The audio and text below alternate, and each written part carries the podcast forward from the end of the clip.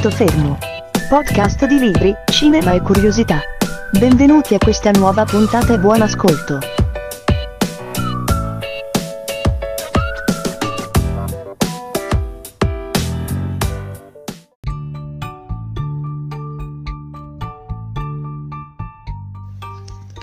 Ieri pomeriggio, come mi capita abbastanza spesso, ho, ho avuto una telefonata con una cara amica,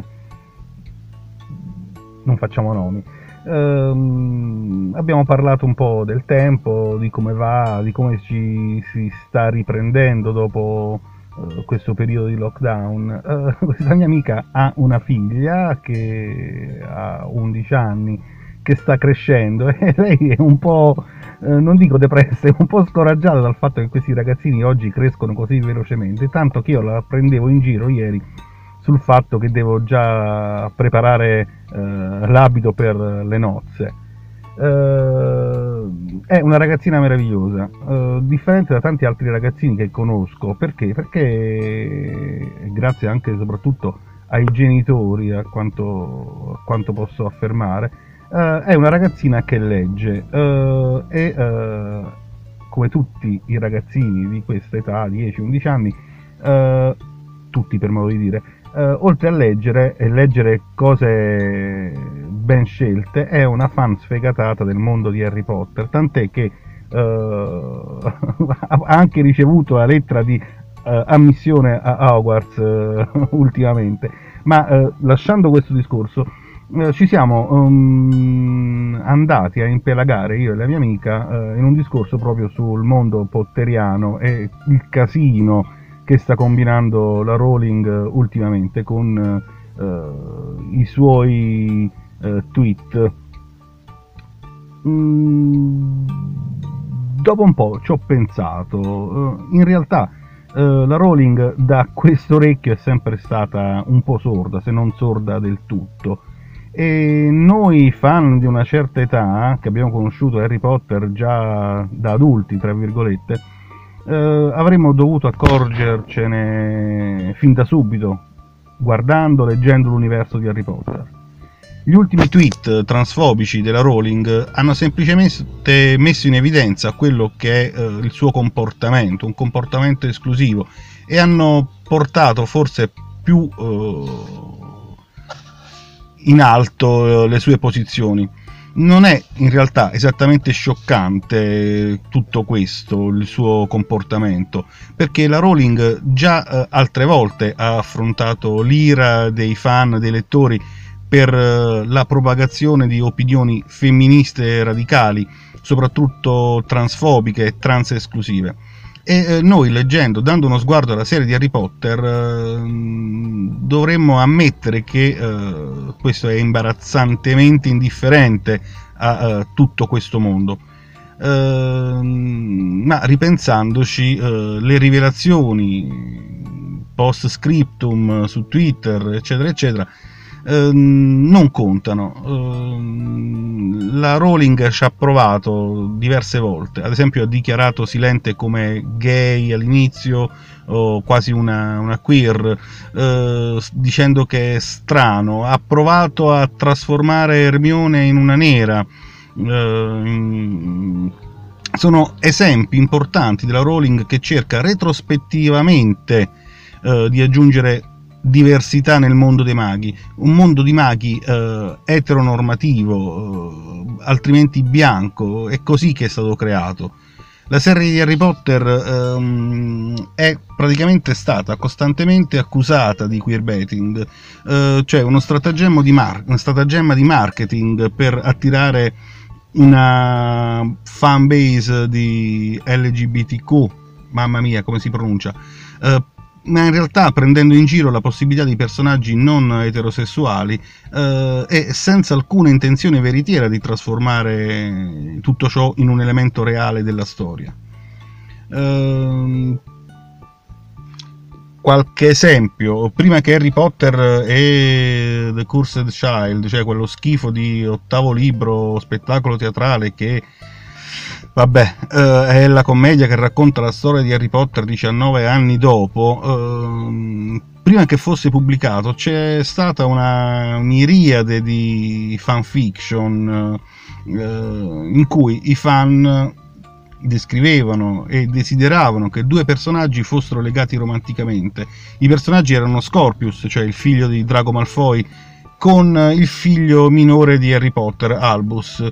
E quando il gioco è stato scoperto, quando finalmente è uscito lo spettacolo teatrale e lo script in formato libro, non compratelo assolutamente, eh, il binomio, il rapporto tra i due eh, è in realtà molto più intenso di quello che c'è eh, nei sette libri canonici tra Harry e il suo migliore amico Ron. Eh, ci sono stati altri tentativi, ad esempio uh, Ninfadora Tonks e Remus Lupin.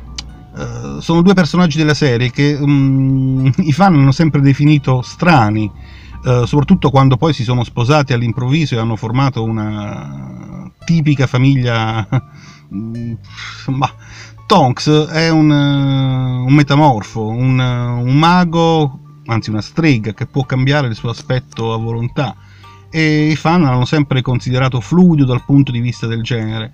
Uh, stesso discorso vale per uh, le lotte di Lupin uh, come Lupo Pannaro.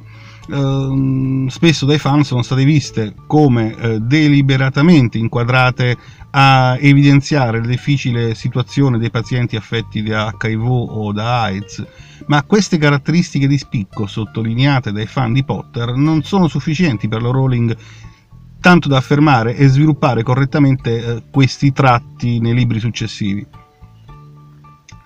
Per quanto mi riguarda non è giusto che la Rowling continui ad aggiungere elementi queer eh, per i quali i fan di Harry Potter eh, svalvolano, soprattutto perché lo fa dopo che i libri sono stati pubblicati e in realtà è semplicemente un modo per soddisfare il suo interesse ma è un modo che non riesce a portare effettivamente diversità e inclusività nel, nel suo mondo, nel, nella sua scrittura. Uh, possiamo aspettare guardare cosa succederà tra Silente e Grindelwald nei prossimi film di animali fantastici, dove finalmente ci sarà la possibilità e l'opportunità da parte della Rowling di esplorare la loro relazione sessuale questo non ci vieta di eh, dire, di affermare fortemente che purtroppo il mondo dei maghi creato dalla Rowling, quello creato per la prima volta, non tutto lo schifo che sta aggiungendo adesso, è, eh, è dei bianchi, eh, per i bianchi praticamente tutti eterosessuali, e non c'è molto da discutere su questo argomento rimanendo su questo discorso dei bianchi, i pochi personaggi non bianchi che eh, sono stati introdotti nei libri ehm, sono quasi delle aggiunte pigre, sottosviluppate, che vanno a sottolineare, per quanto mi riguarda, il suo pregiudizio, il pregiudizio della Rowling. Prendiamo ad esempio le sorelle Patil. Uh, se ricordate il ballo del ceppo, Yule nel film e anche nei libri, quello che non vi sarà sfuggito sono gli abiti angoscianti che indossano queste due ragazzine. Uh, mi faccio, faccio, riferimento al film Il calice di fuoco in particolare.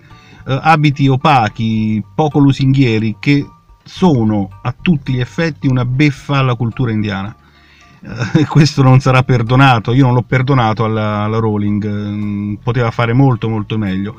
E parliamo di Cho Chang eh, in un mondo eh, fantastico, pieno di nomi fantastici come Severus Snape, Albus Silente, Dolores Umbridge, Nymphadora Tonks e Luna Lovegood, tutti nomi bellissimi. La Rowling che fa?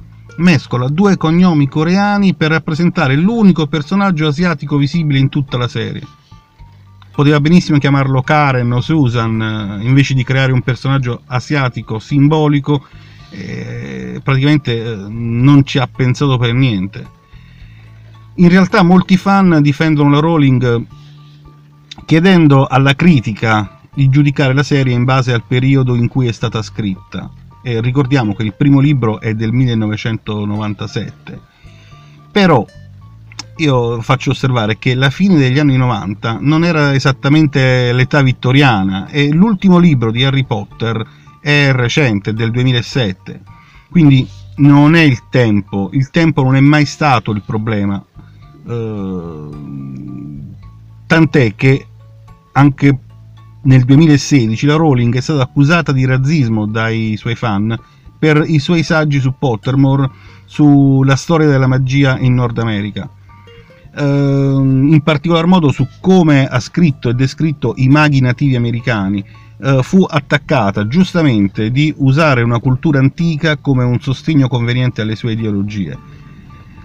E anche Animali Fantastici, dove trovarli? Tutta la serie che si sta aggiungendo manca di una qualsiasi diversità.